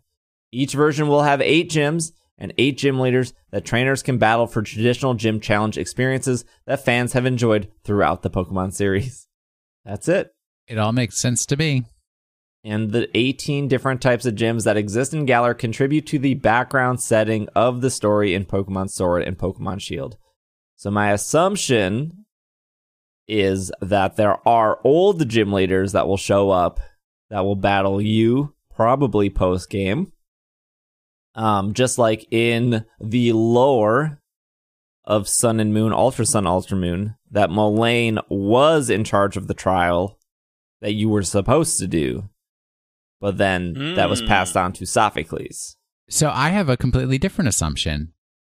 I assume, and and I'll I'll take it back and ruin it for everybody that there literally are 18 gyms in the game, but, but But- you only get to go to eight of them, and you hear about the other oh, ones Oh, you meet but the you other do- players. right? They it's like they exist in the story, just not your story. So it's like somebody's going to come up to you and say, "Oh, I got here because I defeated the fairy type gym," and it's like, "But I didn't get to play the fairy type." But it's like, "No, you don't get to play the fairy type gym. That was that dude's story." Right? That's just not in your playthrough. Well, and it never will be in your playthrough. It's just like like like the gyms exist you don't go to them. Like I've been to Yankee Stadium. I will never watch the Minnesota Twins play well, neither will I. So So it's like the stadium exists. I've walked past it, but I'm not going in there. you're not wrong. Now, Vikings football, I'm also not Nope. interested in. I don't think 18 gyms made me uh, more excited to buy or play a game. Again, to me, it seemed daunting. Um, there were some people that were that I did see dabbled on the internet for a little bit that were like, "This makes up for the lack of Pokemon." True. Uh, which I don't, I don't, I, I- pff, maybe like what I, I have always If it was done in a system where it was like you start the game and there are 18 potential gyms that you could go to, but once you make a choice and go and defeat a gym, like three gyms close out that you then do not get to go because like you're out those leagues or something like that. That would be fine with me. That'd be a really interesting way of uh, Octopath Travelering it or whatever. I don't know. I never played that game. But it just goes back to who's hanging their hats on like gyms being this fantastic thing in this video game because they're not. Mean, uh, uh, yes, they are. That's the the challenge. That's the adventure. That's the experience. what, what, do you want? You do you just want to like rush through this game so you can shiny hunt? Come on, No, let- I- enjoy no, the that is savor, the it. flavors of the Galar region. That is and not the- it. But also, I'm not a dumb Pokemon player. I'm not. I'm not gonna walk into. Shots I'm not gonna walk into Brock's gym with a Caterpie and be like, "Oh, I can't beat him," because I'm. I I'm not dumb. Like I know what Brock is weak against. When I'm I, going to I hack this brought game. this- I'm going to put Brock in there. I'm going to bring a Caterpie in his gym. I've, I've brought this up so many times, but like when I challenged Blaine, he has four fire Pokemon Surf, Surf, Surf, Surf. We're done here. Well, guess what? see, I can do that same thing against Giovanni because it's ground. Surf, Surf, Surf, Surf. We're done here. This is for like you cannot make a Pokemon game harder because you understand the mechanics. Whether there are eight gyms or eighteen gyms, if if Nessa is water, I know what to beat her with. Uh, grass, electric. There are options, and I understand those options. That's why even if they were like, "We'll make the AI smarter," it doesn't matter. If I'm faster and I have a grass type move, I win. That's what it comes down to. Even like if I'm higher level and I withstand the hit, I still win. It's impossible to make these games harder because we fundamentally understand how they work. That is the flaw with gyms. Tr- the gym leaders have one type. We know what that type is weak to. So to be like 18 gyms makes up for the lack of national dex, what are what goes through your mind? Because you're clearly at a point where you're arguing on the internet for Pokemon. I'm pretty confident in you that you understand how gyms work and you understand that if they have three Pokemon, it's probably going to take you three moves for you to beat that gym leader. And because you can do that 10 more times, that makes the game better. I find that hard to believe. If your argument was 18 gyms means possibly more locations and that makes up for the lack of Pokemon, sure. But then you're in another arg- you're in another conversation about are these locales going to actually be fulfilled and will there be things to do? Because just because there's another city doesn't make it a better game if there's nothing to do in it. And that is the problem with Heart Gold Soul Silver because the Kanto part of that game, there's nothing to do. Just because there are 16 gyms in that game doesn't mean the last eight are awesome or fun or amazing. It doesn't make that game better. That's reasonable. I still don't like it. don't laugh at me. But also, I'm I'm from the argument that I don't need these games to be hard to enjoy them, even though I blazed, no pun intended, I blazed through Blaine very easily. His gym was still enjoyable in the sense that it was charming. Oh yeah, it was. There was a 24 hour stream. There was. We'll just jump to the chase. Pokemon fans, Game Freak, stop shoving Gen 1 down our throats. I Shows- agree. Galarian Ponyta. Never mind, Game Freak. This is fine. Yeah. hey, I got to see an Impidimp butt. yeah, and I got a close up on an Impidimp tongue. Bah. Yeah, that was awesome, man. I, I just if anything could have made me love that dude even more, they did it. They got it. I'm so into the impidimp. Team impidimp. Team throw your Grookey away and put an impidimp in its place. Heck yeah. Uh, so there was a 24 hour stream. Uh, it was on Twitch. I think it was also on YouTube. It opened. Uh, if you don't know what it was supposed to be, it was supposed to be Sonia setting up a camera in the uh, tangled, the grim Glimwood tangle. Yeah. So she set up a camera to record happenings. I would assume they. I look. I've never gone out in the wilderness and set up a camera, but I would assume that it's like ninety nine percent boring. Um, which this stream I wouldn't say is ninety nine percent boring, but probably came close. After about the first five minutes, a Pikachu appeared. We saw Morelull appear in the forest, which confirms that that's in the game. Uh, we saw a mysterious tail of a Pokemon. Uh, Phantump showed up. Impidimp showed up. Uh, Katani showed up. We heard a Ponyta cry. Shiinotic also showed up. Impidimp showed up quite a few times. Because impidimp is awesome. To fast forward this entire thing, what everyone assumes to be Galarian Ponytas showed up. And um, that was it. That was the stream. Uh, so I guess technically Impidimp is not confirmed, and technically Galarian Ponyta is not confirmed. You could make the assumption because people were doodling pictures of this Ponyta and then sending it to Masuda and saying, I love Galarian Ponyta, and him retweeting them is probably a safe bet. yeah, it's probably a safe Yeah, bet. there you go. and the fact that it, uh, you know, out of all the cries it uses, it uses Ponyta's cry. I think is also a pretty safe bet. Uh, that's the most evident evidence. Yes. the interesting thing about this is that the they do show two ponytas playing with each other um and one of them doesn't have a tail and its mane is that what we're calling uh, mane Yeah. Yeah. mane Yeah. is significantly longer and its feet things Are- Hoofs, Hooves. uh the like f- hair above its hooves tassels. they have like Oh. bra- the bracelets on um, yeah. what looks to be like their fluffy bracelets are are a lot thinner too. Um, so I I don't believe that this was like an animation error. hey, we forgot a tail. we just left the tail out. Also, No we worries. we we made the mane longer. Also, we made their little ankle bracelets uh thinner. Like I don't. It seems that there are two different Galarian Ponytas. Maybe one is a male and one is a female.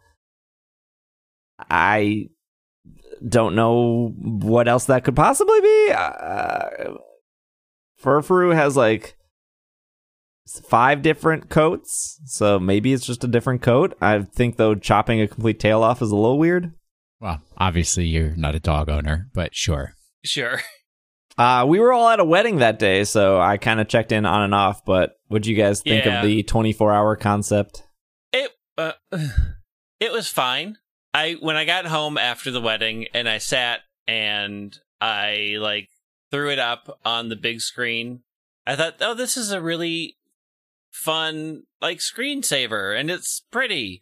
And then like I watched it for about 20 minutes and nothing happened and I'm like, I'm to go do something with my life. I'm to go to bed. Like it's also a little frustrating that they showed they clearly showed things during the 24 hour stream and there's nothing there's no follow up to it yet Yeah. like there's nothing out there like you saw these things and now nothing i mean i like the fact that they did something unique and interesting i don't like the fact that after we did a 24 hour stream and bless people who watched it for 24 hours and caught a bunch of this stuff because that wasn't going to be me but like then to not sort of have a Sonia report repaired for like the next day. Like, hey, here at least like, hey, here's the screenshots we found.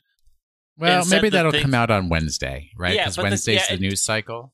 Yeah, and it does say I ha- we're analyzing this, which is fine. It just like I the the delay for me has made it less interesting.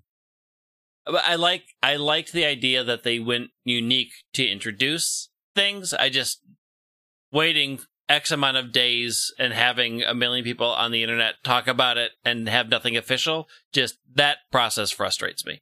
You ever watch Yeah, uh, Arby's smoke a 12 hour brisket? Oh, I mean, I've heard of it. I mean, I have watched slow videos in the background. Like I've watched the train travel between the Norwegian towns. Like I've done that, but I'm also not. It's not like I'm waiting for. what is New this Norway to be bizarre released? video? Train traveling between Yeah. the Norwegian towns. Yeah, it's, it exists. It's like 12 hours of just the train traveling, like watching the countryside. No, and thank I you. have watched that, but I'm also not. I'm not specifically watching Arby smoke a brisket to see the new fairy type brisket they're going to release. Like Arby's didn't make me a promise of new brisket types. You don't know that? Uh, yeah, they didn't. They didn't. Hey. we know they didn't. 12 hours of hard work. They turned off the experience share. They turned on the camera. And they have sauteed that brisket. Saute. what are they doing? Come back from the edge. What they've done is ruined a perfectly good brisket. Is what they've done. I thought I I think it's I thought it was fun. It was fun. I just don't like that there's that big delay between Yeah, what was yeah, yeah. shown and like there's not even official screen captures. Like it would have been nice if on the website it would also say, "Oh, these are the interesting things we captured," and there'd be like like pictures. Not, but instead we are relying on everybody else on the internet to do that, and then yeah, I don't know.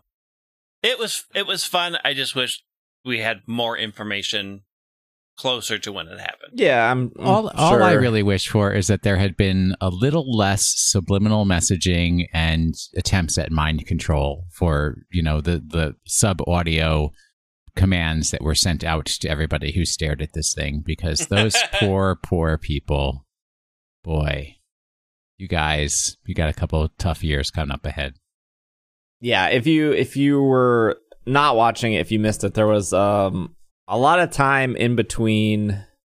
There was a lot of downtime in between what things happened. It was it didn't loop at all. It was a full 24 hours of unique stuff, which um was actually surprising. You know, some people thought it was going to loop after six hours or after eight hours or after 12 hours. That it would just be a repeat. Um, it didn't loop at all, but man, the time between when things happened, there were definitely like the forest music loop was like 20 minutes long before like something else would happen. You know, if you watched for a full hour and the only thing you really saw was like Phantump appeared, you'd be like, but I know Phantump is a Pokemon. it's, it's more than i saw because anytime i looked at it it was just a bunch of mushrooms and some tinkly tinkly music I, I saw the um saw the bushes shake.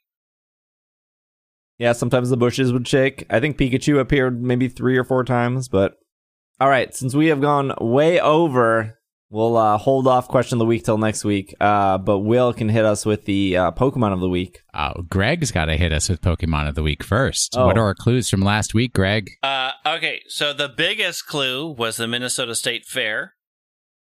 Uh it's uh vigilant and flighty, but also highly intelligent and computational, which referred to its different abilities. It's extremely common and is one of, if not the lowest in stats of the Pokemon introduced in its generation. So, my guess, after a little bit of research and a little bit of thought, is Patrat. Correct. I got it right. Because for the listeners, I kind of it was an extenuation. Ex, it, I don't know that that's not a word. Um, the mascot of the University of Minnesota is a gopher, Goldie the Gopher. And I imagine that the t-shirts that or shirts or clothing that Greg would be interested in getting from the Minnesota State Fair might feature gophers on them. And Patrat is a gopher. And Patrat has the skills of a keen eye is one, which I don't necessarily consider that vigilance, but I give you a pass on that one. Uh, Runaway is the other one. Is it Runaway? Yep. Runaway and Keen Eye. And then this is the one that locked it in for me. Its hidden ability is analytic. Yes.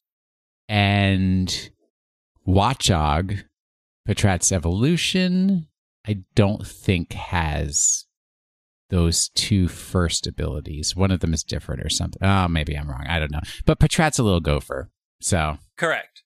Uh, so Watchog does not get um, Runaway. Watchog gets There you Illuminate go. and Keen Eye. Um, also, the uh, mascot of the Minnesota State Fair is Fairchild, the gopher. ah, could have gotten it that way. Yep. But it was indeed Patrat. Uh, it is uh, Patrat is the only Pokemon with a base total of two five five. It also has the lowest base stat total of all Pokemon introduced in Generation In Five. Unova, yeah. Yeah.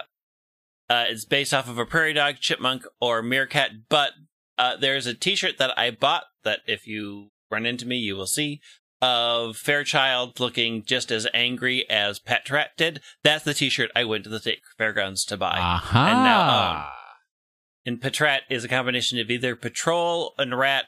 Uh, it also may be a play upon the phrase pack rat. Hmm. All right, you guys ready for this week's? Uh, Yep. yep. All right. Keep your exclamations quiet as I go through this. Don't distract the listener as they will have to focus. Once again, this is a pay attention. I'm going to call it a puzzle, not a No, Pokemon of the week. This week we are keeping everyone wondering by, once again, not featuring a Pokemon. This week, we are inspired by Greg's tale of the Minnesota State Fair from last week. We are brought to thoughts of our youth in Westchester County, New York, where many churches would hold annual fairs around their patron saint days. These fairs would, of course, include all sorts of food stalls and carnival games. They would also have portable versions of amusement park rides. This was a bit strange as, within the borders of my hometown, and town is a very specific word here, was Rye Playland, a long standing and historic amusement park. Rye Playland was well known for the Dragon Coaster, as Luna Park in Coney Island is known for the Cyclone. Neither one of these roller coasters is indoors, and they are completely wooden. We should also note, as it is pertinent, that at no point does one exit the cars of either of these roller coasters to change tracks. One can take a train from Grand Central Station to get to Rye, New York, and subsequently get to Rye Playland by bus. The last time I took a train on the New Haven line, they still had conductors collecting tickets. We have never met one named either Ingo or Emmet, though. There is no airport in the village of Port Chester or the count, count ugh, or the city of Rye. There is one very close by, though. Not in the next town over, but yes, in the next town over from that one. If one were to write a song about our past in Port Chester or even Rye Playland, I don't think that they would title it using the word exciting. But they have in the answer to this week's puzzle. Oh, man. You're just being mean because I was being sneaky. Yes. Okay. Well, I guess that's it. Got nothing. We will be back next week. We are very close to Sword and Shield. Uh, one, two, three, four, five, four more episodes after this. yeah, not a lot. They better come out with those evos. Five more episodes after. I this. need to make decisions real quick. Um. So yeah, we'll. I'm not going to fall into the samurai option. Nah, a trap. Samurott's fine. No, it's not. uh, thank you all for listening. Thank you for leaving uh, any reviews you, that you did in Apple Podcasts this week uh, or this past week, I guess. Friday, I will be doing a speed run of Heart Gold Soul Silver on Twitch.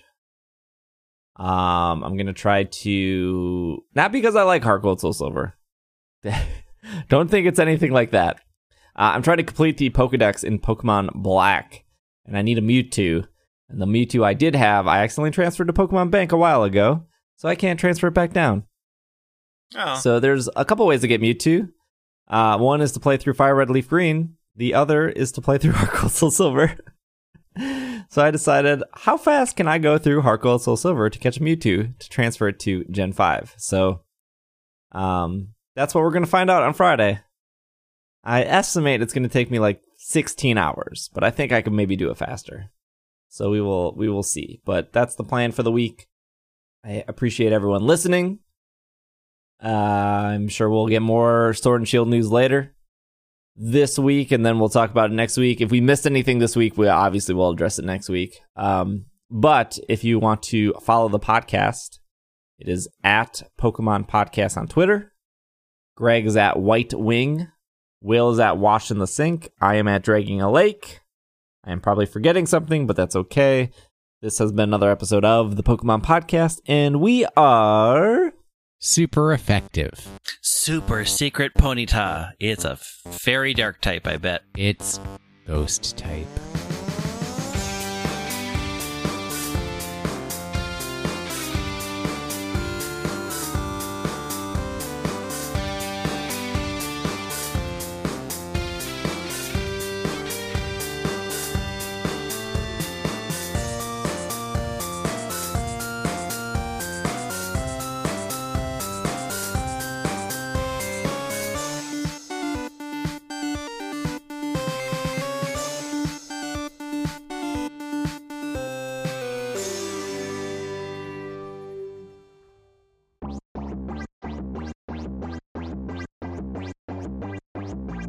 Like every podcast on the internet, we are funded by Patreon. This is a shout out to all the supporters at the producer tier on Patreon. A huge thank you to Kevin, Cygnus, Patrick, Jet, Jeffrey, Matthew, Alex, Catherine, Pancake, and Anthony. Thank you all for the support. If you've made it to the end of this episode listening to this promo, that is also support. So thank you.